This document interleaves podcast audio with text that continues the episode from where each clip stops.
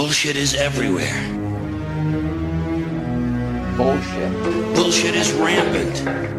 Total fucking bullshit. Bu- bu- bullshit. This makes no fucking sense. I mean, it's just bullshit.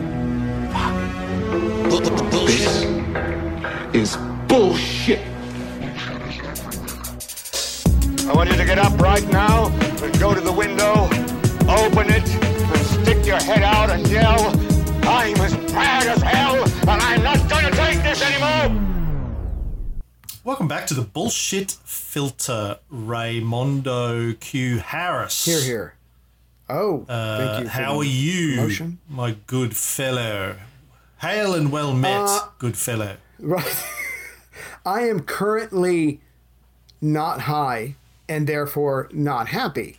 but you do what you got to do, right? You don't want to hear me talking about Ukraine while under the influence. You might not want to hear me talking about it at all, but certainly not under because I'm. I'll be like, why can't everybody just hug it out, just love each other, you know, Yeah. just hug. That should be But- the solution: is to get Zelensky and Putin in a room together, baked With out some of their gourds. right. My tip, and they can't come out. Right? Go ahead. my tip: lie back, close your eyes, put some headphones on, listen to David Bowie's "Scary Monsters and Super Creeps" album, 1980, uh, and just marvel at all the things that you can hear that you've never heard. In the last Exactly. 40 years you've been listening to that album. exactly. You're like, oh my God, there's a cowbell. I Yeah. never knew there was a cowbell in that track. cowbell. I gotta order one. Amazon. Boom, cowbell. Yeah, I like to do Rod Stewart, uh, gr- uh, greatest hits while, un- Hmm. you know, under the influence. And I, I've I've heard that you strut around the house wearing just your Y front, singing "Do You Think I'm Sexy?" But uh, you know, Yeah, I've seen and no one has answered me yet. so, what's up with that? How many times do I gotta yell it? Do you think I'm sex? Anyway, I apologize. I'm sorry. All right, let's talk about this uh, goddamn war. We were going to do a show last week, folks, but I got very sick with uh, VD. some sort of tummy bug. The same one that had Fox in hospital Hmm. on Christmas Day in the ER the whole day. I got it a couple of days later. Oh my god.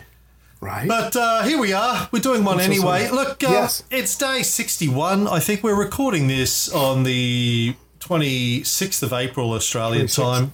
25th in uh, the land of uh, the, the righteous white hats. that sounds right. The war is about 61 days in, I think. Mm-hmm. Still doesn't seem to be any closer to uh, a settlement, as far as I can tell. Right. Yeah. And um, doesn't look good. it doesn't look good. Um, you know, the, the US and the EU and their allies, including Australia and Canada, etc., are con- and, and, and the UK, no longer part of the EU, are, are continuing to support Ukraine, and I use air quotes around that, by giving them various kinds of military aid, billions and billions of Right. dollars worth of military Yes. aid. Yes. I see a lot of um, lot of crowing and cheering and flag waving about that from certain uh, American uh, uh, Americans that I know on Facebook who will remain nameless, Right. and Australians as well, and people in other places. Yeah, like send them more weapons, send them more advisors. We need to get involved, etc., etc. I'm not convinced that it's uh, we're doing the right thing. We're we're really helping here. The question, I guess, is what what's the outcome that we want? I mean, why it's up to us. I don't know, but um, you know, what is the well? I, I guess outs uh, the people who live in Ukraine. uh, Um, well, obviously, there's people in Ukraine who. Uh, technically, in the Donbass region, that actually want independence, uh, want Russia to win. Uh, there are people Right. in Ukraine, the vast majority of Ukrainians, I imagine, who don't want Russia to win. They want to maintain their quote unquote independence, although I argue that since America effectively took over the government with two coups, the people of Ukraine don't really have independence to begin with uh, because they have a government that was quasi installed by a foreign Yeah. power, certainly supported in getting and maintaining power by a foreign power. Um, I'm not sure where you find independence in that. So, did you want to Well, that's jump in there? true, but um, I having your government taken over by a coup from an outside force is one thing, and that's bad, and you don't have your freedom of choice and all that good stuff. I get that, but that's a hell of a lot better than being invaded, uh, citizens being killed, bombs being dropped, probably on purpose on civilian targets to create mayhem. So I, the whole thing's fucked up. So I wanted to take your premise. Like, where, where is this going to go? Like, what, what, what does the people outside of Ukraine, how would they like to see this end? And I would like to graft my um, question onto that if I could. And that's literally, and I'll keep this short and sweet. So Putin is riding around on his horse, shirtless, obviously, and he's given this a long, long think. And everything that's happened in the last 61 days, I don't think he expected it. The world has come together. Like you said, billions of dollars of weapons are flowing into Ukraine. This should have been over like seven to 10 days after it, after it started. I think maybe that's what Putin was thinking a smash and grab. Uh, so, what happens now when the world is pretty much turning against you? Uh, you you've become a pariah as far as the international community is concerned. So, not only do the question, your question, and Biden said today, we want to keep Russia. He said something like, we want to keep Russia weak, or, or I can't remember the exact word. So, so it's fairly obvious what America wants. But what is what is Putin thinking now? Is like I had a plan. The plan went to shit. What do we do now? Come on, can we And back up? I don't think anybody's got an answer. Well, yeah, can we please. back up here? Like, I, I find it hard to believe this whole narrative that you're Mm-hmm. repeating and that, uh, you know, you hear right across Sure. the Western media spectrum is that Putin's Yeah. failed, Putin's failing. And we've been hearing it for 61 days now, by the way. It's like, Yes. oh, they fail, They're screwing it up. Look at that. It's going really badly. It's a disaster. It's an embarrassment for Putin. Um, if it's such an embarrassment and disaster, why do we have to keep sending Ukraine billions and billions of dollars Yeah. of weapons and Yeah. Uh, uh, other forms of material support? No, that's a good question, and I, I wouldn't take it that far. I wouldn't say that the Russians are. Uh, I'm just saying I think it's off of Putin's timetable. Well, let me let me just give you a quick list um, that probably shouldn't have happened or wouldn't have happened if if the Russian forces had been able to go in there, grab everything, take the capital, take Zelensky or whatever, uh, and and put in their own government. So just real quick, in the last 61 days, as far as we know, 15,000 Russian troops are dead. Several generals who know what they're doing and officers who have experience fighting are dead. You've got 19 and 21 year old Russians running around without enough training, without enough equipment, without enough logistics. Um, being defeated in the field. Um, Germany has pledged $1 billion. The Americans are given billions of dollars. Poland's given jets. Um, Europe is not buying Russian oil anymore. I mean, this is, and, and like at least four Russian billionaires have died weird in strange circumstances in the last couple of weeks, two of them along with their families. Uh, the whole murder suicide thing, kind of hard to believe. But the point is, there seems to be a lot going wrong for, for, for Putin that I don't think he initially planned for. What do you do now? And I don't think there is some clever grand strategy that he can come up with at this point. I think he's just got to slug it out. Maybe something can happen at the peace table uh, talks. I don't know, but uh, I don't think he pictured, hey, I'm going to start a war, hopefully to be over with in about a year. Uh, You, you don't do that. I think he was thinking this would be a lot shorter. What do you do? What does he do now? Is my question. Yeah, see, again, I don't, I, I, I can't make sense of that narrative. Okay, let, let's role play this because that's the way that real truth is determined by it's by role playing. We know that. It's the only way that we ever Yeah. really know Close what on, really happened close off. in history. Uh, close on for now because um, I don't want to. I don't want to giggle all the way through this. Let's let's. This is my Zelensky shirt. Do you recognize it? Uh, yeah, I do. I, I when you came on the camera, I was like, uh, President Zelensky, is that you? Yeah, yeah. Uh, Yeah, anyone well, I see wearing, you ahead, know, uh, uh, khaki green, I Green. immediately think Right. photo op. Yeah. Um, so let's uh, Sorry, go ahead. let's role play this. So uh, let's go back in time. It's Yeah. let's go back in time ninety days. So about a month before the invasion. All right. You and I Yes. are sitting in the Yes. Kremlin. Uh, I'll, Right. I'll play the role of President Vladimir v. Putin. You you play Please. Well, you get you play one of my Yeah. top generals, um, General. Um, because you got Har- Harris, Oh, Harashensky. Harashensky. There. Yeah. I like that. I won't be able to say it, but I like that. Mr. Harashensky, welcome to the room. Yes. Okay, so we go. Comrade. Uh, Mr. Yes. uh, General, uh, my, my, my beloved General, come to me. Uh, keep your distance. I don't trust anyone to get too close to me. Um, General General Harashensky, uh, Yes. you know, we uh, we may have to invade Ukraine. I, you know, I hope it doesn't come to that. I'm hoping to put pressure on Ukraine and, and Western countries to get them to Right. stop NATO expansion. But uh, we've been trying this for 30 years. We got we, we- get nowhere. Uh, time maybe this time they will listen, but I I do not think so.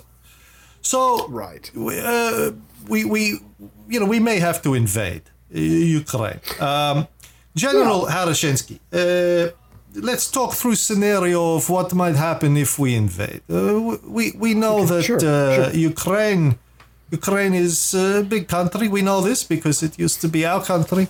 And uh, we know that they have lots of weapons. We know because we gave them the weapons. We sold them the weapons. We know that they have a big Yes. army, hundreds of thousands, uh, uh, hundreds thousands more that they can call upon. You know, if, if, Yes.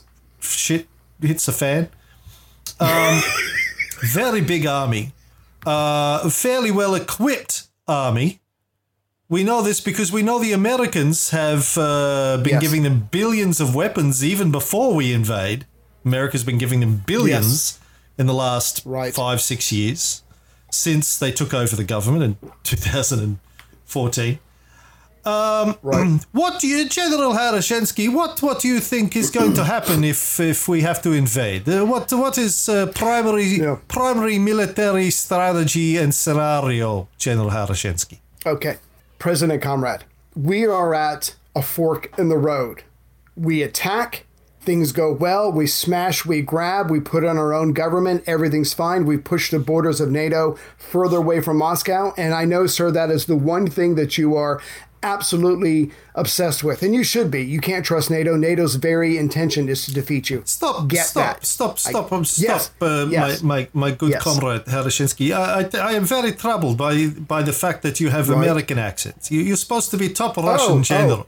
You sound like Oh, Americano. oh. Are you? Are you? Uh, uh, do I? Do I have to have you uh, poisoned, General No, no, no, no, no. My, I've been training because I'm going to go undercover Oh, in I see. Arkansas. Very clever. So I think they keep all their secrets in Arkansas. Uh, if you watch the Ozarks, I, I, I can make I'm making this up. So no, seriously though, we either go in and it's successful and we get everything we want, or we go in and we don't, and then the international community lines up against us in whatever degree. They start sending them weapons. But here's the biggest thing that Putin needs to worry about, and it's already happening. Uh, you, you're Putin. Uh, Sweden and Finland are now talking about joining NATO. So we went from let's have a war to push NATO further away from us to NATO might a- anyway end up on our borders. So uh, two ways to go if we go to war. Two things could possibly happen. And I don't like it, but you say the word um, Big Chief, Big Chief horse riding shirtless man, and I will do it because that is what the army does. We serve at the uh, the pleasure of the civilians. But it's I don't know. It's really getting fucked up for Russia. Okay, Uh, this isn't really. Putin's got to be stressed. This isn't going as well no, as no, I I'm thought. done. I'm sorry. I'm sorry. I'm not acting. I apologize. I should have sent you the script. Um, look, eh, here's my point. Yes. Putin Yes. and his military strategists, when they're sitting around talking about this. I look, I don't, I, I don't know about you, but I don't think Putin's stupid. Uh, I don't think Putin's No. insane. So I, I agree. um, I, I think they're sitting around. I don't think they sat around and went, "This will all be over in seven days." I, I, I, Okay. I mean, it'd be lovely. You know, I, I'd like to wake Right, up. right. You know, I, I, I go to sleep every night believing that there is a chance that I'm going to wake up with a dozen 18 year old, you know, uh, French flight attendants uh, sucking my dick Oh, when I wake best. up. I mean, I know it's theoretically it's possible. It could happen. It is, I mean, it's not yes, beyond the laws of physics that that could happen. and you say and you say your prayer every night. I so do. you're in front your of part. Chrissy, which Dear- you know never dear really God, goes dear well. Mom and Papa Jesus, please let me get 18 year old. No, anyway, so I'm sorry. It must be an awkward moment for you right before you go to bed. So uh, I don't think Putin thought it was going to be over quickly because he's up against a mate. Look, Right. you know, you're going into a country with a very large fighting force available to it Yes. that's been, you know, uh, uh, sold a whole bunch of weapons. I mean, there's a lot of talk in the media about how they were using the the Ukrainians are using Soviet era weapons, so they need Soviet ammunition and these sorts of things. But they've received billions in military funding from the US pre the invasion since 2014. Um, you know, and, and so he knows that he's going up against a formidable fighting force. Uh, He knows that the US and the West are going to throw even further sanctions against him. That's not a surprise. He knows that's going to happen. Right. He knows Yes. that the the West is going to line up behind Ukraine if he invades and give them more support and more weapons and try and drag this thing out. This guy, we know from his speeches, uh, he knows history. He's not a Bush or Right. a Biden or a Trump. Exactly. He's not people that get their their uh, European history, their global history, off the back of a cornflakes packet. I mean, this guy right. th- this guy knows his history. And, you know, and, and I will continue to fight for this. The speech that he gave before the, he invaded uh, and the Western media, and we've talked about this on the show, the Western media and a lot of people I saw on social media were like, Putin's just making shit up. Putin's this, Putin's that. Putin doesn't understand. It's, it's all blah, blah. And I keep saying, show me, Right. show me the, you know, and I've said this to historians on Facebook, show me the lines in his speech which are historically and factually incorrect and Mm-hmm. talking not talking about well Nazis are running Ukraine or whatever. That he, he Right. you know because like there's a lot of stuff in there to unpick. But I'm talking about the, the the formation of Ukraine as a country during the Russian Empire, or but you know and and and and during the the Soviet period and all that kind of stuff. Like his his timeline, as far as I can tell, was pretty much hundred percent. So he knows his history. This guy. Um, I don't think he's a George H, uh, George W. Bush going into Afghanistan and saying, you know, it'll all be over in seven days. I, I, I think that Americans, when they say, like the Western media and the Americans in particular, when they say all this kind of stuff, are uh, a making it up. B they're, they're projecting what Americans do onto Putin. I don't, I don't think Putin thought this was going to be. I mean, uh, he hopefully, yeah, I'm sure he thought hopefully this would go really well, and maybe it has, and maybe it hasn't. But uh, you know, he's anyway. I, I don't I don't think this narrative that he thought it was all going to be over really quickly and it's not and it hasn't been so therefore it's a complete failure holds any water. It just doesn't make any sense to me that he, he would be that naive and stupid. This guy's been running russia for better part of 25 years. He's a Yes. former kgb guy. Uh, he knows his history he's as tough as nails this is- and this is not his first war. this is not his first So- war, exactly, and and you know, and he's watched all the other wars go on. So I don't think he thought it was going to be over quickly. I think um, his strategy may, and this is what John Mearsheimer and Scott Ritter, uh, you know, Scott Ritter's been saying this for the last couple of months. Um, uh, Now, you, you remember Scott Ritter? We talked about him on this show? Have we done this since? I read the Ritter stuff. I don't know. I don't. Scott Ritter was a he's an American. He was an Iraqi uh, UN weapons inspector uh, pre the Iraq Mm-hmm. invasion, two thousand and three. Um, Right. he uh, very very publicly, very vocally before the U.S. invasion in two thousand and three, uh, illegal U.S. invasion, by the way, just to remind people. He very publicly said. Saddam doesn't have doesn't have weapons of mass destruction. We know this for a fact because we've been tracking, we've been monitoring, we've been, uh, you know, he- Scott had been there for years, uh, doing the tours of the sites and all of that kind of stuff. uh, he got completely Scott Ritter. This is got completely character destroyed by the U.S. government Yes. Um, yeah. And uh, obviously turned out he was right. He's had some uh, he's had some issues. He got busted for in, in recent years for um, pedophilia type stuff, online grooming of underage women, it looks to me like a Julian Assange uh, Yeah, honey smear. pot bait smear operation. Right. But, you know, I, I don't know enough about it. But just when you have a, you know, he's denied the allegations. Uh, I think he did. He was part of a sting operation he got caught in. Um, but anyway, bottom line is leaving his uh, personal uh, life out of it. He is a bit of an expert, I think, on um, you know, US strategic and, and foreign strategic operations. Anyway, his uh, take on what Putin's been doing is look, he went in with a um, thunder and lightning campaign at the beginning to disrupt Ukraine's economy, disrupt their military, hit them in several major cities, sweep you know all of their armed forces over to Kharkiv and Kiev and other places that he's been attacking to keep them distracted while he was planning on taking the Mariupol corridor, uh, you know, building that corridor between Crimea and Donbass, which he seems to have done. Right. I mean, they've pretty much locked up that that uh, bridge, the land bridge between uh, Donbass and Crimea. So the Amer- so the Russians, sorry, can march pretty much freely now from Russia through Donbass down to Crimea and and uh, the other way. So he seems to have Right. accomplished that um, at the cost of, it would seem, tens of thousands of troops and lost equipment, and all that kind of stuff. But he- there's no way he didn't go into this knowing that this was going to be tough and that the West Right. was going to get involved and try and drag it out as long as possible. Because, you know, we know this about Russia's uh, invitation to invade Afghanistan in the late 70s. Uh, he knows what we know. I mean, that the US deliberately, uh, strategically, Right.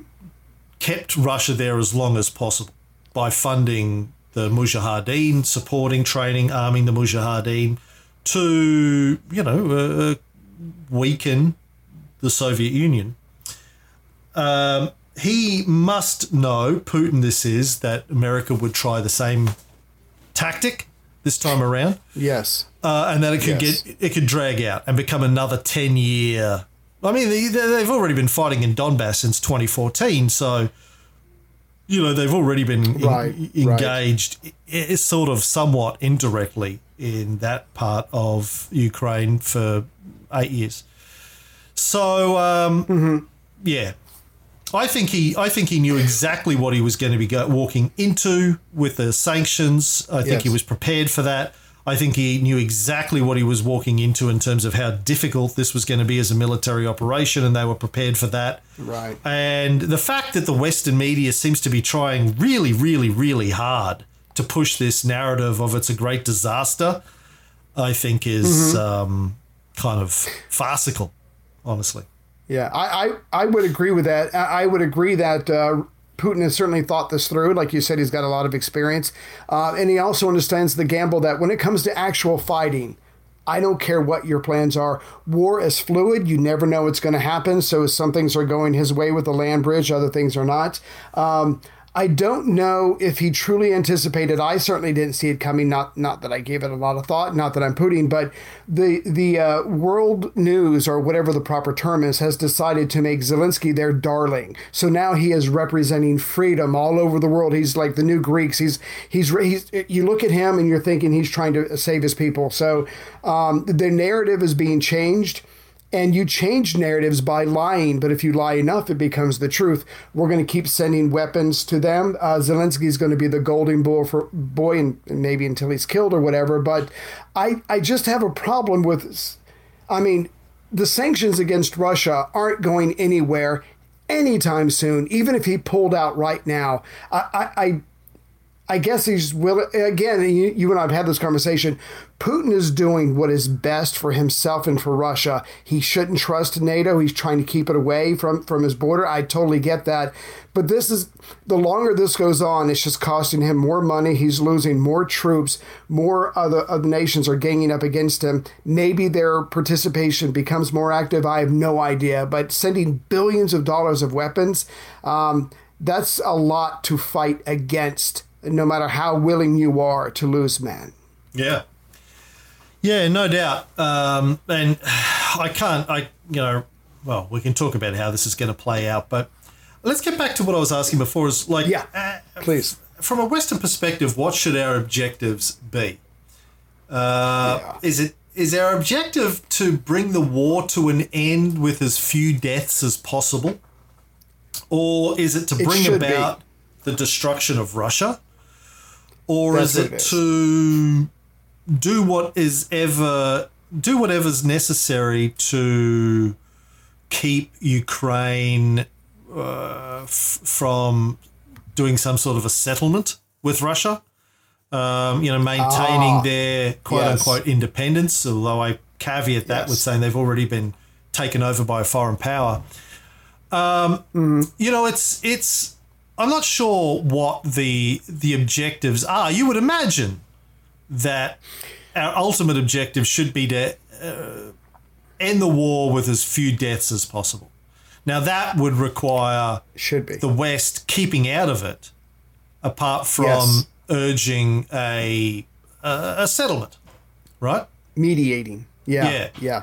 And both sides would have to sacrifice because when you have a compromise, both sides don't get what they want, but that's the definition of a compromise. You're right, that should be it, but let's be brutally honest here. Um, the United States, in the f- form of Biden uh, and probably the Pentagon, they truly feel, as far as I can tell, that they can't trust Putin. He's going to be a bad actor as long as he's alive. So to end the war would be nice, but let's be honest, this is a golden opportunity. None of our people are dying, and we can keep sending weapons and keep weakening and bleeding out Russia. It's it's kind of a hard opportunity to pass up. Brutal, but real world politics. I, I don't think America's trying to end the war anytime soon. I think we're taking advantage of this. It won't be another Afghanistan, but it might be a mini version of Afghanistan. We're certainly going to do what we can, in my opinion, to keep that going. Yeah, well, it's already been going on in, as I said, in Donbass for Yeah. eight years now. So, can you hear me? Okay, I'm not getting any audio uh, thing on the VU meter in Squadcast. Yeah, I can hear you. I can hear you just fine.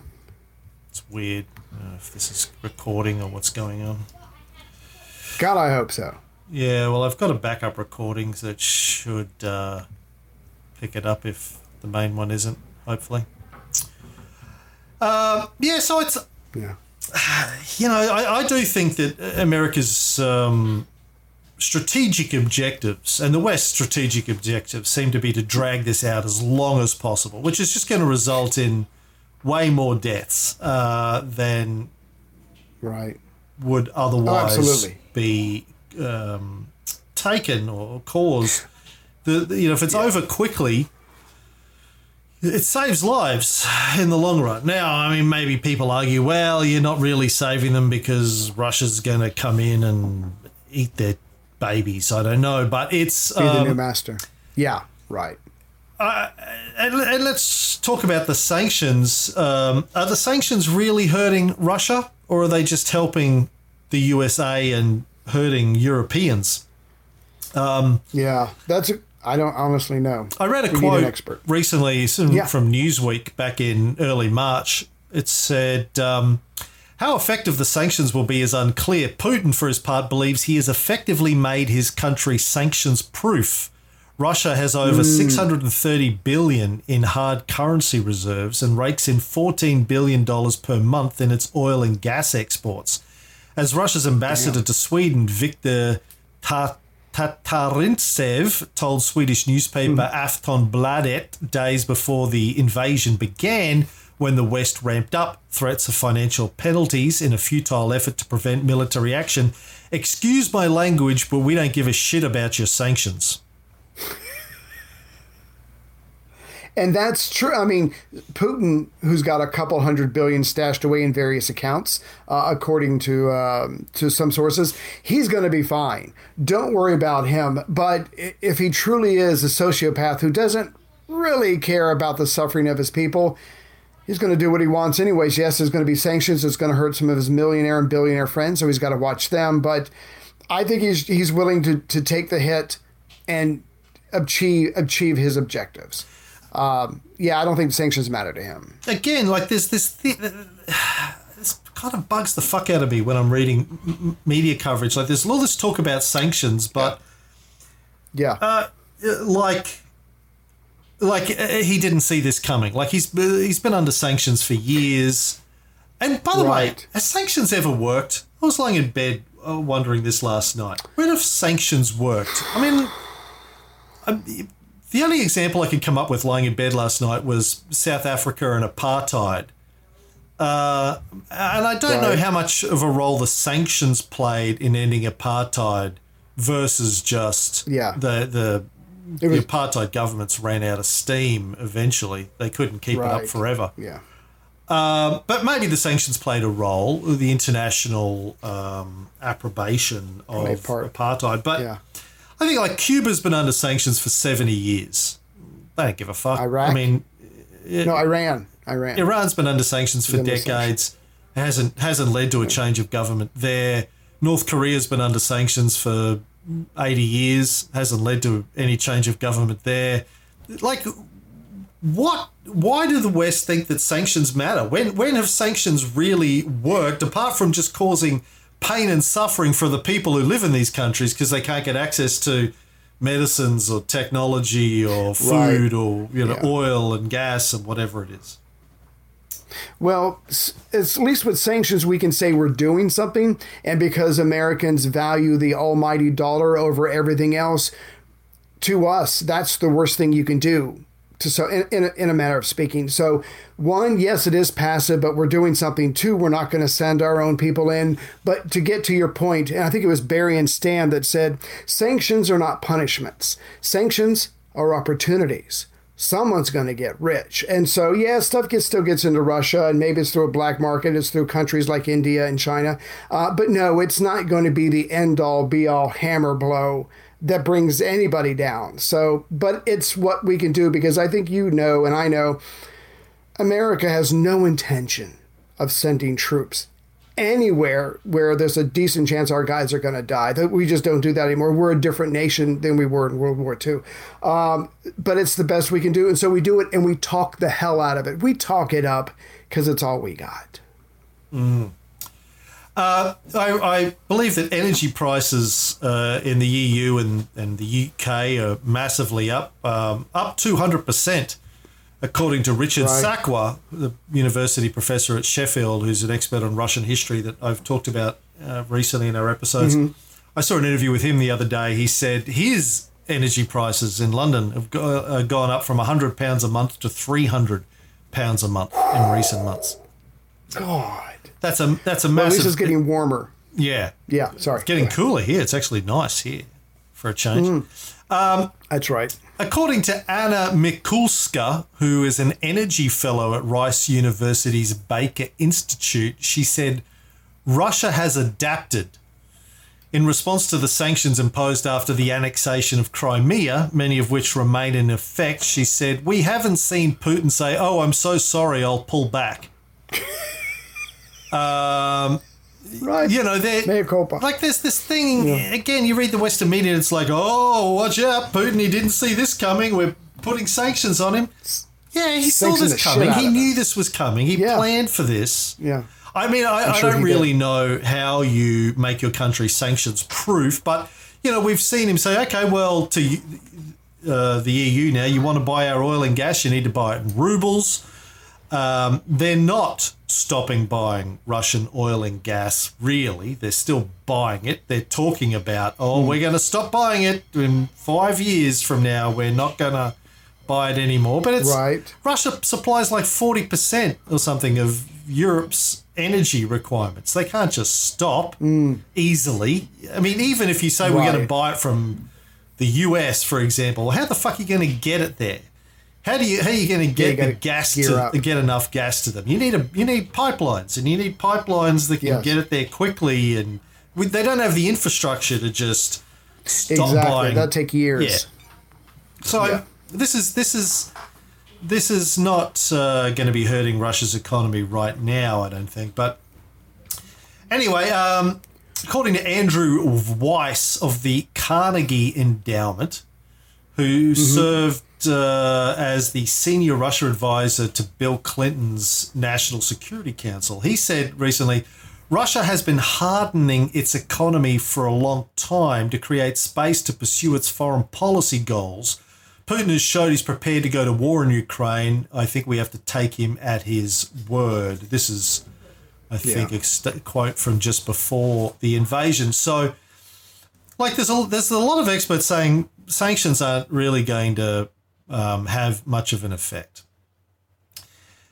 Yeah, it's. I guess it's the best we've got, and it's it's what you do when you're an economically based capitalist country. I don't know. Again, it's, it's all we got besides sending them arms. What else are we going to do?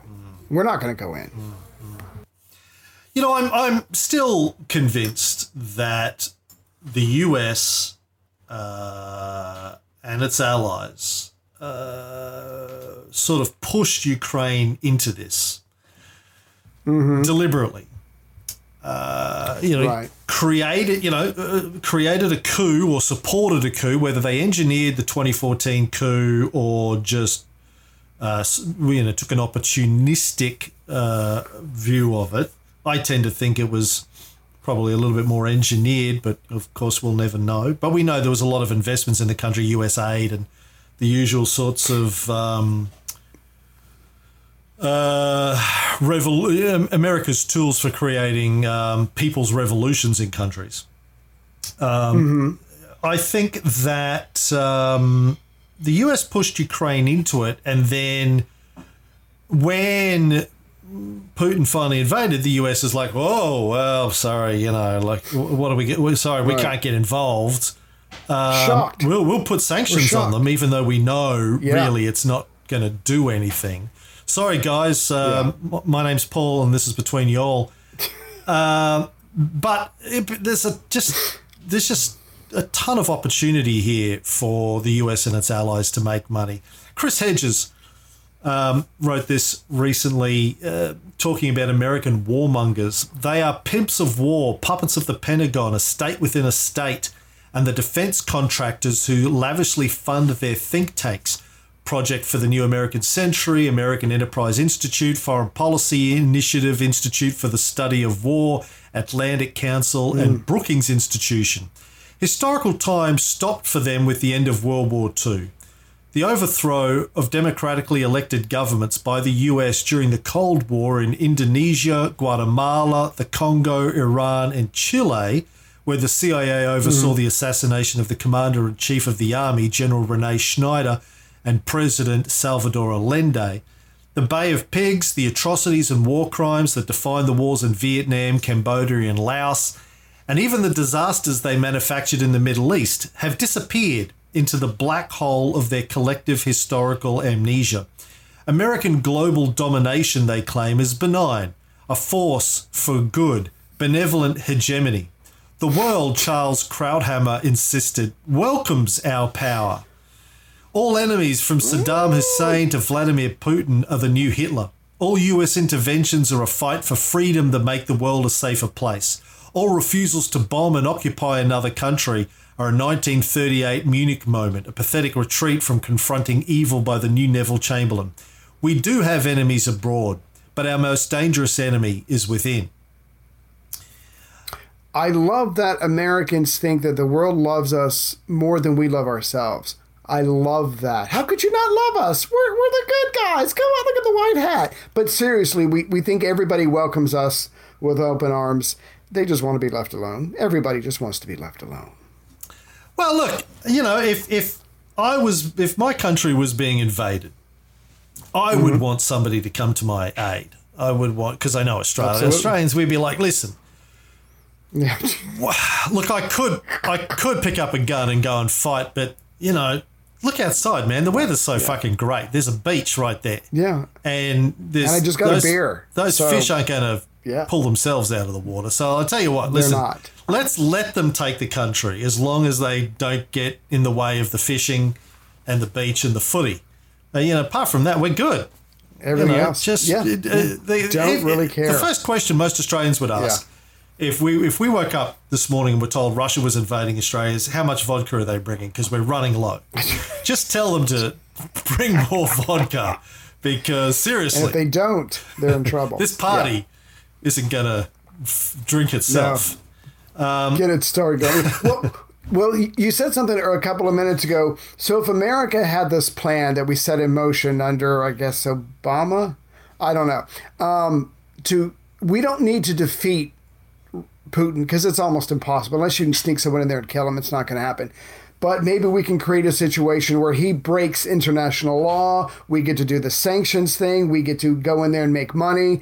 Um, the world's against him. And so the next best thing to removing Putin is trying to neutralize him or keep him weak for a couple of years. So maybe that was the plan. I don't know. But uh, uh, Putin is his own person. He's making his decisions and he's, he's moving forward uh, with it despite so much. Yeah, like I, I've said this before, and I, I stick by this. I think if if you're sitting in the planning rooms, the U.S. State Department or the Pentagon, you know, and all these think tanks that Chris Hedges mentioned, Right. at any point in the last 70 years, since the end of World War II, it basically breaks down like this. What's our objective? Well, our objective is to control the global economy. You know, we, we you know, I, I talked, I read from Mearsheimer's book a few episodes ago, Offensive Realism. And, you know, and I, I, I tend to concur with his viewpoint on how major powers work. It's, uh, you know, this gets back to what we talked about in our Alexander days, right? This is the example I always use. Uh, when Alexander died, 323 BCE, um, his generals divided up his empire amongst themselves and then spent the mm-hmm. rest of their lives fighting each other. And then they died, and their sons spent their entire lives fighting each other. And that continued until the Romans came along and said, well, we'll just take it all. Thanks very much. Yeah. Stop. Yeah. Stop. Exactly. It's all ours now. I It's did not. I did not hit her. I did not. Uh, oh, hi, Mark. I love that. Oh, hi, Mark. Um, Anyway, sorry. Sorry. Uh, where was I going with that? Uh, oh, State Department. They're like, yeah. Yeah. for the last since the end of World War II, they're like, listen, we want to control the global. Uh, uh, yeah, uh, uh, sorry, no, Alexander's generals. They fought each other because they didn't trust each other. exactly. They didn't trust. They didn't trust the other guys not to attack them, so they had to attack first. I think, as Mearsheimer says, that's the viewpoint that major powers always have. They just don't. They, they can't get along because they don't trust each other not to attack each other. So they have to attack first. Right. So the US's goal from day one, and I think this has been the goal of every um, imperial power going right back to Alexander, is to control the world. Because if you control the world, the world can't attack you. Basically, that's what it comes down. to. If you if you control Exactly. The economies, if you control the governments, if you if you can put friendly people into positions of power in every government around the world, you're you're, mm-hmm. you're, you're as safe as houses, right? So that's been the US's objective since the end of World War II, and during the Cold War, they you know were limited with the amount of the world that they could take control of because you know the Soviet Union was playing a role in it was a it was a bi it was a bipolar world right? You had two powers major powers. 1991 comes Soviet Union's gone. It's going to be weak for a long time uh, trying to rebuild. The US uh, obviously at the time thought oh great we, we have Russia now because they got Yeltsin into power. Yeah. and and they manufactured Yeltsin's. You know, they threw Clinton threw people and money and all sorts of stuff, propaganda at Yeltsin to help him win his Right. second election in particular. The US thought it had Russia, and and then it started, you know, figuring out. Okay, by the time Clinton came um, around, you know, in the mid uh, to the in the mid '90s and the late '90s, they started going, okay, well, how do we take over all of these former Right. Soviet bloc countries, one by one, we're going to scoop them up, swoop them into our net, which basically means get them buying American products, goods and services, borrowing money from American backed lenders for major infrastructure projects, buying buying our products, giving us access to your your economy, your natural resources where we want, etc., etc. Uh, and and to do that, you know, you basically get them involved in your military alliance, which is NATO, uh, to make Right. sure that if you're making massive investments in these countries, that the people of the countries don't all of a sudden decide to nationalize their loyal interests or whatever it is. You got to have a strong Right. military presence that you have some level of control over in the country. If you're not putting your own boots Yeah. on the ground and flags on the ground, you need to have friendly people, friendly military alliances inside the country that you can trust. right. So the US has been Yeah. doing that since the end of World War II, gradually just gobbling up as many countries as they can, bringing them into the American uh, system. And this was going to continue forever. You know, if you're, if you're Vladimir Putin, you've been watching this happen for 25, 30 years. Oh, yeah. You know, you, you- you've tried to stop it through diplomatic means. The Americans don't give a fuck. They just tell you to go fuck yourself. Um, and, you know, when they start engineering or supporting coups in places like Ukraine, that becomes a red line. Um, But from the American strategic perspective, they're like, okay, well, we're going to continue to gobble up all these countries. Now, when they're talking about Ukraine in the last 20 years, they're like, okay, well, Right. we're, we're going to try and gobble up Ukraine and bring it into our system. Um, they they tried, you know, in 2004 with the Orange Revolution. They got defeated at the polls a few years later. And so uh, they had to go back in 2014 and, and have another crack at the coup. But from that, from the, if, if I'm an American strategic planner in the, these decades, thinking about Ukraine, I'm saying, okay, well, if everything goes to plan, you know, Russia does nothing, doesn't get involved. They bitch, they moan, they whinge. What the fuck are they going to do? Right. We just take Ukraine. Um, okay, but plan B is if Russia doesn't sit there and just take it, take it up the arse with Yeah. no Vaseline, um, right. and they, they invade, it's still good for us because uh, Absolutely. yeah. Then we can make them Win-win. a pariah nation. We can um, throw them under endless levels of sanctions. Um, we Yeah. have this moral authority now. We'll be able to get the EU, the UK the best. to yes. stop buying Russian oil and gas. It might take some years for that to play out. Mate, we- it might take us five Mm-hmm. Yeah. or ten years to take over all of that Takes infrastructure or build new infrastructure. Yeah. But we get it. Where we get it, we get it, and we'll keep it. Uh, right. Plus, you know, Ukraine's going to want to buy billions of dollars of weapons from us. That's good. Uh, Our, our you know, lobbyists in the weapons industry are going to be very happy about that. Initially, we're, we're just Right. going to sell them old, out of date stuff. We'll sell them, give At them first. whatever it is. It doesn't really matter the Yeah. economics Yeah. of it. Um, we'll figure out how to make money out of it one way or the other. But we're going to give them all the all the outdated stuff that we can get rid of. No one else wants to buy it, but if they're desperate, they'll buy it. Uh, Yeah. And then and then we'll get our allies in Europe, in the Middle East, to sell them stuff, more Soviet era stuff that they need. But then they're going to have to replace their stuff, so they'll get new stuff from us, the the, the European Right. and Middle Eastern allies that are supporting them. So you know we can get a, more sales from those guys, which is great. And Ukraine's going to get destroyed. It's going to be a war. It could go on for many years. We don't give a fuck. Not our people dying over there. But when it's over, eventually it'll be over. One day, son, this war is going to end. Oh, Yes.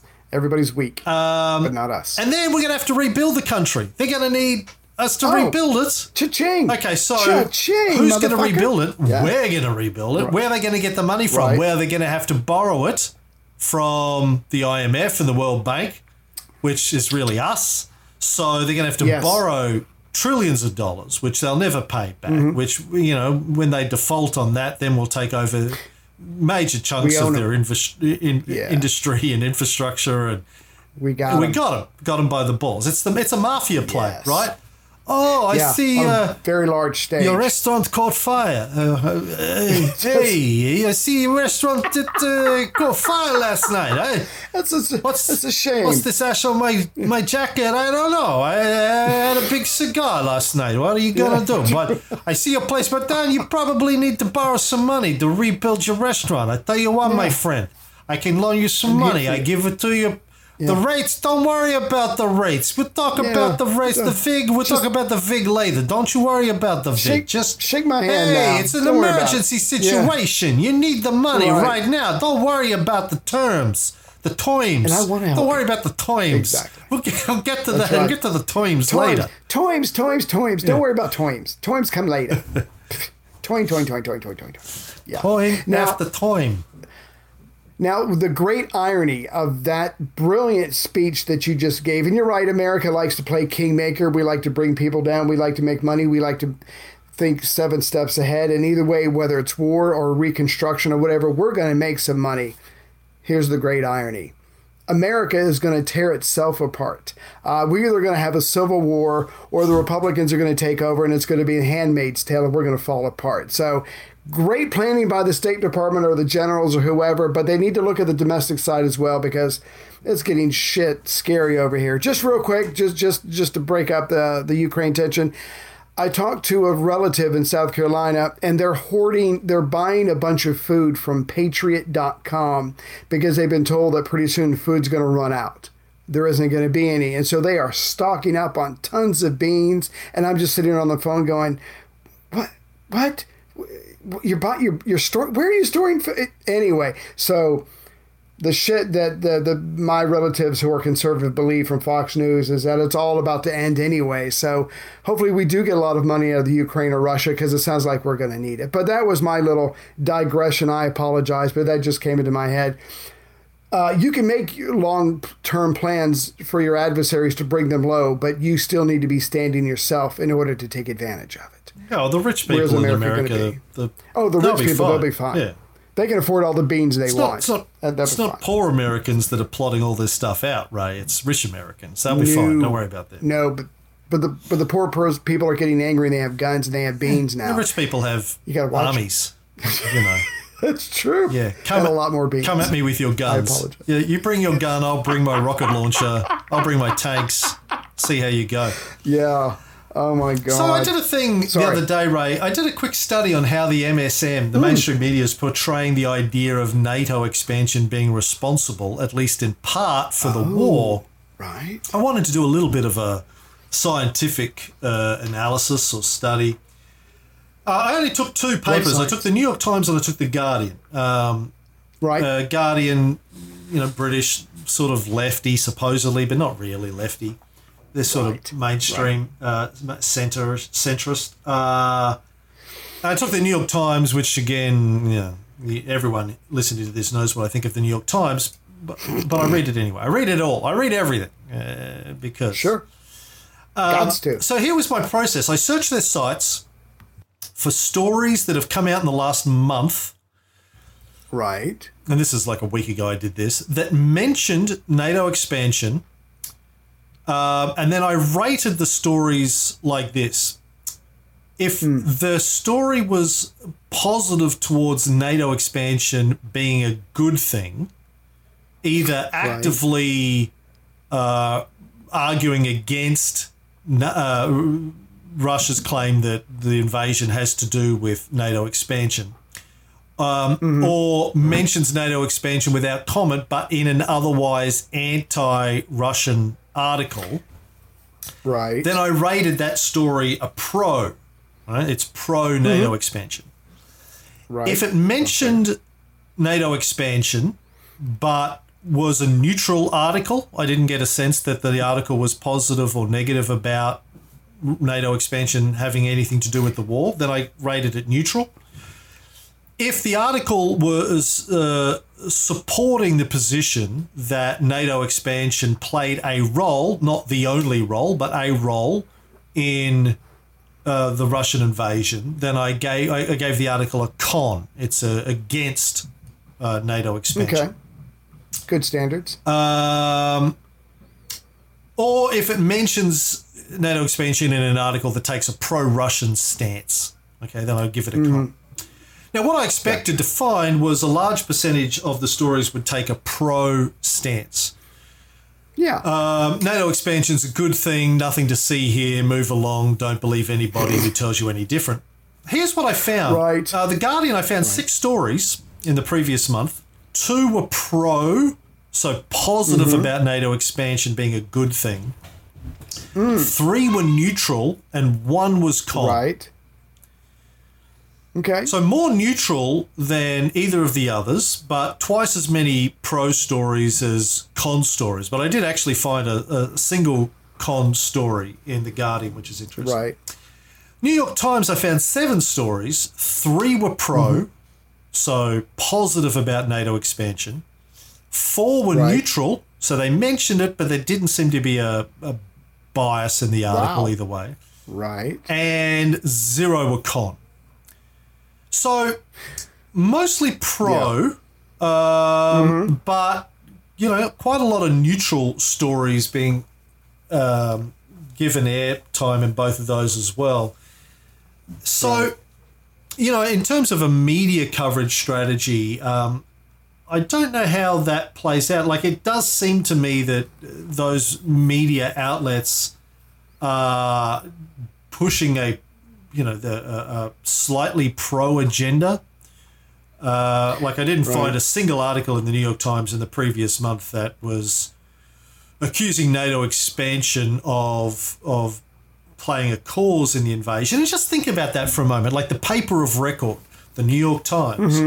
Um, Right. Not a single article in that previous month. Seven articles, not a single one of them said, you know what, NATO expansion may have played a role in um, this invasion. Right. It- it- well, if they want to get more interviews from the White House or whatever, or the Pentagon, they better keep their mouth shut, or they might find themselves persona non grata as far as getting stories or quotes in the future if you piss off the people that are in power. Yeah. I, I, I mean, I would encourage everyone listening to do your own experiments with this and shoot me the results. Like, come up with like uh, a framework for analyzing uh, coverage of the story in some way, shape, or form, and just spend half an hour, an hour running an analysis on it and shoot us the results. I'd, I'd be interested to know I- what you find. Just real quick, if I'm a New York Times reporter, writer, and I want to, for lack of a better word, appear neutral or appear above it all, I don't have to bash. I don't have to say, or I, I'm, I'm smart enough not to bring up NATO um, with with any feelings as opposed to just facts, whatever. And you've made this point before. There's enough people going around saying NATO is the end all be all, the savior that we need, and so maybe they don't have to push it because there's plenty of other people uh, who are peddling the story that joining NATO NATO is nothing but a good thing for Sweden, for Finland, um, and whoever else might join. So. Um, I don't know. Uh, th- there's a lot of people out there putting their stories out, and sometimes you don't have to say it all because someone else is saying it. Getting back to that story about Finland and Sweden Yeah. too. Again, if I'm sitting in the Kremlin three months ago planning this thing out, I'm thinking about okay, well, Right. what what's going to happen if we push the button and we invade? Um, yeah. The idea that other countries would push to join NATO would be one of the things that you would have foreseen as uh, Exactly. So again, Exactly. the fact that uh oh Putin didn't see this coming, now he's really in trouble. I'm like, really? Are you fucking serious? Right. He didn't see this coming No. because If I, I've got a Yeah. have got a pet earthworm that saw this thing, saw that coming. So you're really saying that Putin's not as smart as an earthworm? No, but let me play devil devil's advocate for a second. Let's say Putin hires Stan and Barry, and there's a whiteboard there, and there they've got their ties undone, and there's a little white powder under the nose. Don't worry about that. But they list all the things that they're predicting for Putin, and one of them is several countries might either join NATO or seriously talk about NATO, whatever. So there's some joining the NATO. There's people giving money to Ukraine. There's people giving weapons. The world's coming together. There's sanctions at the at the wazoo. You can predict all that stuff all you want, but it's still a hell of a way for a country to have to suffer through with all those things lined up against you. Just because you predict it and just because you know it's already coming doesn't, I think, make it any easier to. To, to get through that, so I'm sure Putin thought all this through, and um, but it's still got to be hard for some of the people in Russia. Does this, you know, between the sanctions and now there's attacks from Ukraine into Russia. There was actually one today, or was it yesterday? So uh, you can predict all you want and you can be as accurate all you want, but you're still going to be putting your country in a very difficult situation, or at least that's how it appears to me. I could be wrong, but it seems like this is not a walk in the park. And is it worth it? That's what I would be asking myself. Obviously, Putin has said yes. Yeah. Yeah, no, I, I agree with you that all of these things are going to make life difficult for Russia and Russians and uh, Putin to an extent uh, in terms of political pressure at home. But uh, he must have known all of these things were likely to happen. Like the, the, the coverage of it in the media is, oh, he didn't see this coming. Yeah, I'm pretty sure he did.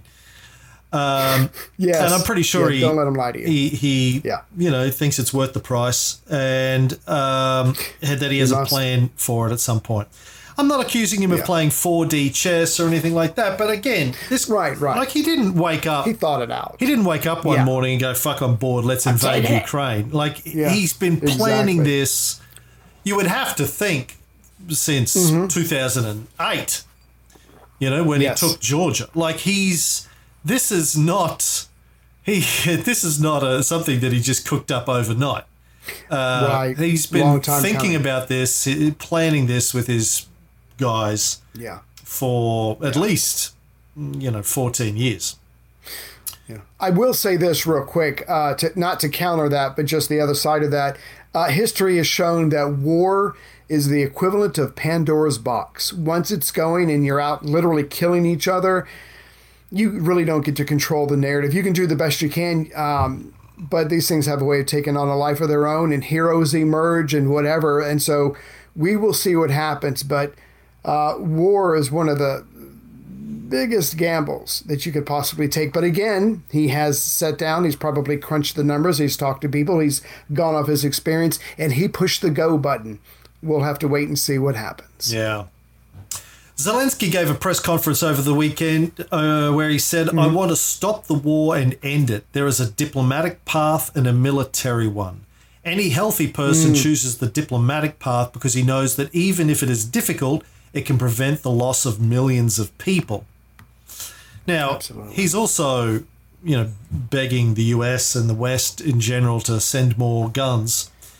Um, but you know, you would think that if he Yeah. really wanted to pursue the diplomatic path uh, and that he really wants to stop the war and save the lives of people, Mm-hmm. you know, he'd be he would be agreeing to Russia's terms and uh, ending the war fast rather than trying to stretch it out. So on one hand, he says he wants to end it. On the other hand, he's trying to stretch it out. So I'm not exactly sure what game Zelensky's Right. playing either.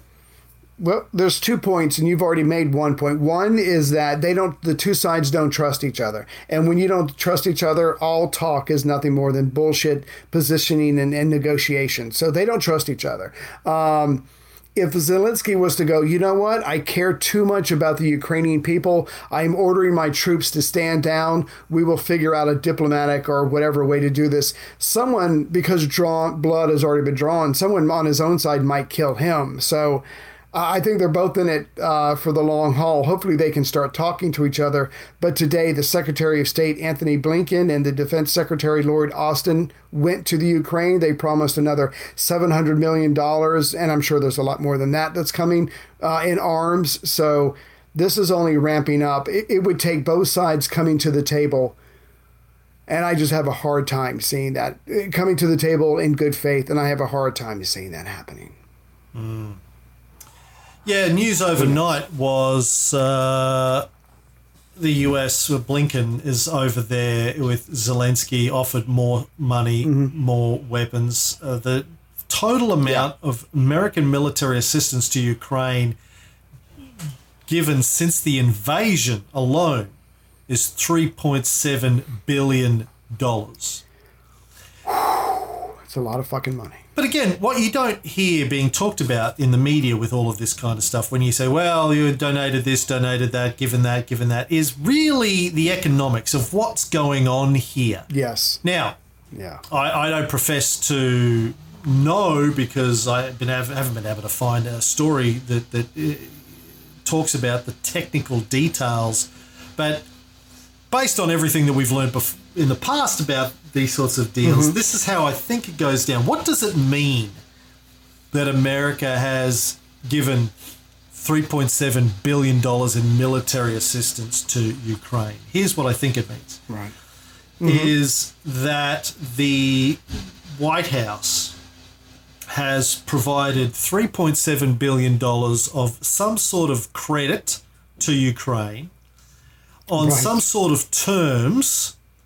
Eh, now, to, to, to get access to weapons either directly from US suppliers, manufacturers, or the Pentagon, or from Right. America's allies and America is then fixing up the allies or doing some sort of a deal with the allies to get access to them. So there are two scenarios here. One is that the money is just the credit, if you if you will, is just given to Ukraine Plan. without any strings attached.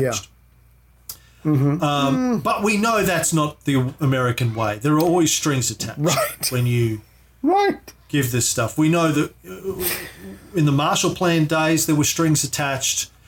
Whenever we hear Yeah. talk about aid to any country, there are always strings attached. When you look at the fine print, Yes. um, I remember when Australia, Australia's military got involved. Oh, thank you, buddy. Why aren't you at school? It's ten past nine. Oh, okay. Thank you. He's out of school. Thank you. I'm done with it, Dad. School's slowing me down. I ain't got time for school. Punks go to school. That's what he would.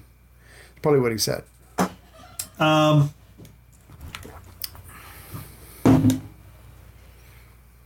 So there's strings. There are strings. We know with the Marshall Plan there are strings attached. Um, the way it normally. Oh, that's what I was going to say. I remember when Yeah. Australia got involved in helping East Timor during their sort of fight for independence 15, 20 years ago. You know, it was like, oh, we're giving them this military aid and we're getting involved and we're supporting them and we're doing this thing and we're white Yeah. hats. Came out afterwards that part of the uh, the discussions at the time were we can support you Yes. what we need from you is when you win government, when you win independence, you know that that uh, offshore oil site that you've discovery that you've got or gas, I think it was. In fact, Yeah. we're taking that. All right, and you're a revolutionary um, army.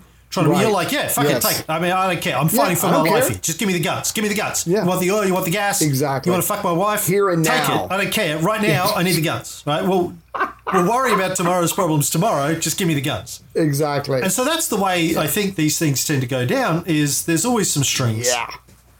But even if there's not in this case, even if it is truly uh, just an act of generosity here, take the weapons. You never have to pay us back. You don't need to give us access to stuff. Keeping in mind too that the Ukrainian government has already been installed by the Americans. This is a pro-American um, government that was installed, has been supported with billions of dollars before the invasion by America in the last right.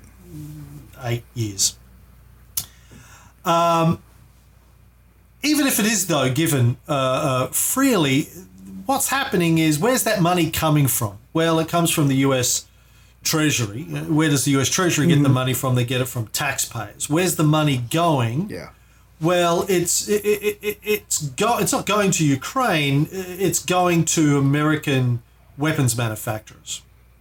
Mm. The money mm-hmm. when, when you give a line of credit to Ukraine to g- get weapons, um, somebody is getting paid for those weapons. Like the American weapons manufacturers aren't going, oh sure, here take billions of dollars of weapons. It's on us. It's great. Don't Yeah. worry about it. Take it. We got a good heart. Yeah, yeah, yeah. We're doing it out of the goodness of our heart. We're look, we may make missiles for a living, but really deep down, Right. We're We're people. We're people too. We're people we love company. we love Yeah, cat, yeah. cat videos on TikTok as much as anyone. like Happy Easter. Here's some missiles. You know, Cute panda videos, we're all across that shit. Don't don't you worry about that. Like we hate the fact that we have to make gun, guns and missiles and bombs for a living. Like Oh. it depresses us. We're really just killing me. yeah. Well, we're killing other people. Uh, it kills me Right. that we kill other people with our work. Right. No, they're not. They're not providing Yeah. the charity. These corporations. They're they're expecting money from the U.S. government. So Yes. it's a massive transfer of wealth. These situations from the American people. They're giving their money via taxation to the government, with the expectation that it will be spent on roads and police and hospitals and Right. schools and. Uh, you know, infrastructure to make the country Yeah. better and, and, and to provide better standard standard of living for Americans. In, in- where instead it's just going to American corporations. Now, American Raytheon. people work for American Yeah. corporations, and some of that money will trickle down to the workers, and, and those wo- workers will spend it in the economy, and you know it'll it will fold back into the U.S. economy, but a lot of it will stay in the bonuses of the exactly. uh, Stock options, yeah, bonuses. yeah, Yeah. the executives, Good the stuff. owners of these businesses uh, will keep a lot Right. of it. Um, so it, it really is just a transfer of wealth from American taxpayers uh, to American elites. And then, as I said earlier, that's not just the only profit here. Then you've got, oh, oh, now we have an opportunity for American companies and their allies uh, uh, and partners in the EU and the Middle East to sell more gas, more oil to the EU uh, and to Ukraine and take large chunks of what was previously Russian profit now becomes ostensibly American and their ally profit. And then, of course, as I said earlier, when the war is destroyed, uh, Ukraine, uh, somebody is going to have to go rebuild it. And again, there's another bite of the apple here for America uh, and their allies in the rebuilding. This is where uh, uh, Dick Cheney's old um, business Company? gets involved. Yeah. Um, what's the name? What's the name of that outfit? Begins with an oh H. God. Halliburton. Uh, I was going to buy some stock at Halliburton. I was going to buy some stock in Raytheon, but maybe I should do Halliburton and Raytheon and sell my Netflix stock. Yeah, it's pretty much the Halliburton business model. It's like, Right. um, you know, get the US government to go blow up a country, and then we go rebuild it. so they make money coming and going. Um, Yeah. That is a brilliant It's business A, model. it's a brilliant business model. It really is. yes. And of course, again, Stanberry. the uh, like when they're rebuilding, it'll be another round of aid. Oh, we've got to give aid Yeah. to the Ukrainian people to help them Oh. rebuild billions of dollars Who of aid. wouldn't want to donate Open your hearts to rebuild their yes, your wallets, but your hearts too. They don't have a home, And that- they don't have an apartment, they don't have a park, And Yeah. a large chunk of that money will, again, just end up in the pockets of the American businesses and American business elite and the stockholders and all those sorts of because the when they're Yeah. rebuilding that money again will go from the taxpayers to the treasury from the treasury to Halliburton Yes. and go go rebuild so Exactly. it, it's very hard like it's very hard for me to believe that American strategic planners don't understand how they make money in these sorts of conflict Mm-hmm. situations. And if you understand how you make money in conflict situations, because you've been doing it since World War II, not to try and engineer more situations for that to happen. And Oh, there's an idea. yeah. Um, So you, so you got to know that the you got to believe I got to believe that the, the the lobbyists for the military industrial complex are pushing for these things to happen because it's it's good times when they can figure one out, and the longer it goes Right. on, the better. Absolutely. There's a balance. Absolutely. I mean, you, you, Yeah. you, you don't want it to be a quagmire necessarily, but if you can Right. keep it going where there's destruction and rebuilding and destruction and rebuilding, Oh, you don't want to have to wait best. for the rebuilding for 20 years because the rebuilding guys want to get their money too. So you want to, there needs to be a, a just a nicely timed window of destruction. Okay, Bob, you Right. get to make all the money out of the destruction. Dick, you get to make it in the rebuild. Um, right. So everyone gets a bite at it, you know. And then yeah. Barry and Stan get to make it on the energy supply long term. So there's something in it for everybody. Everyone benefits except the Ukrainians. They're fucked. Right. But- They're screwed. You know, they're not really Americans, so it doesn't really matter. So what I hear you saying is that Rome was able to turn war into a business, and obviously we and other nations have learned from Rome very well. It's a money making venture. Yeah, but the, the, the difference between Rome and the US is when Rome, you needed to fight a war, they would go and have to Yeah. fight it. You'd have to send your troops to Yeah. Parthia. America Right. doesn't have to do that these days very often. we outsource it. Yeah, Yeah. Yeah. Yeah. like Ha- have my people handle yeah, that. Yeah, yeah, yeah. I mean, having to put boots on the ground, I think, for most American administrations is um, it's just messy. Uh, it's not that they really care about American soldiers dying on battlefields, but it's it's just a whole other thing you've got to deal with with the media and elections Bad and that kind of stuff. Bad optics. Yeah. Yeah, yeah. Yeah. If you can engineer a situation where other people will die for you, Oh, golden. yeah. If we can if we can get everything we want, which is this wealth Yeah. transfer from the taxpayers to the elite, and we don't Right. actually have to deal with American soldiers dying in the media every day, Win-win. best of all best of both Yeah. worlds, right? Um, Yes, exactly. Oh my God. Yeah. Uh, well, that's pretty much all I had to talk about. I mean, i i again, I just get frustrated every day. Um, I try and find m- more media sources that can give me some sort of a holistic, balanced, intelligent perspective of what's going on, and there's really slim pickings. I mean, there's the grey zone, and there's Matt Taibbi and Glenn Greenwald and Caitlin Johnstone. Chomsky in his interviews of late. Um, uh, Mearsheimer, Richard Sakwa, Scott Ritter, the the um, Russian guys who do the Russians with Attitude podcast. Have you listened to that yet? No. I'd like to Check that out. yeah. It's very good. It's two Russian. I think they're ex-military. Um, They've been banned from a number of Western, like you. I think they were blocked, Oh. banned from YouTube. But they do a. They do a. They're, good they're in Russia. They take a. I, I don't think it's a pro-Russian perspective. I think it's a fairly balanced perspective. They're very critical of Putin. They're somewhat critical of the way the war has gone on and the Russian performance.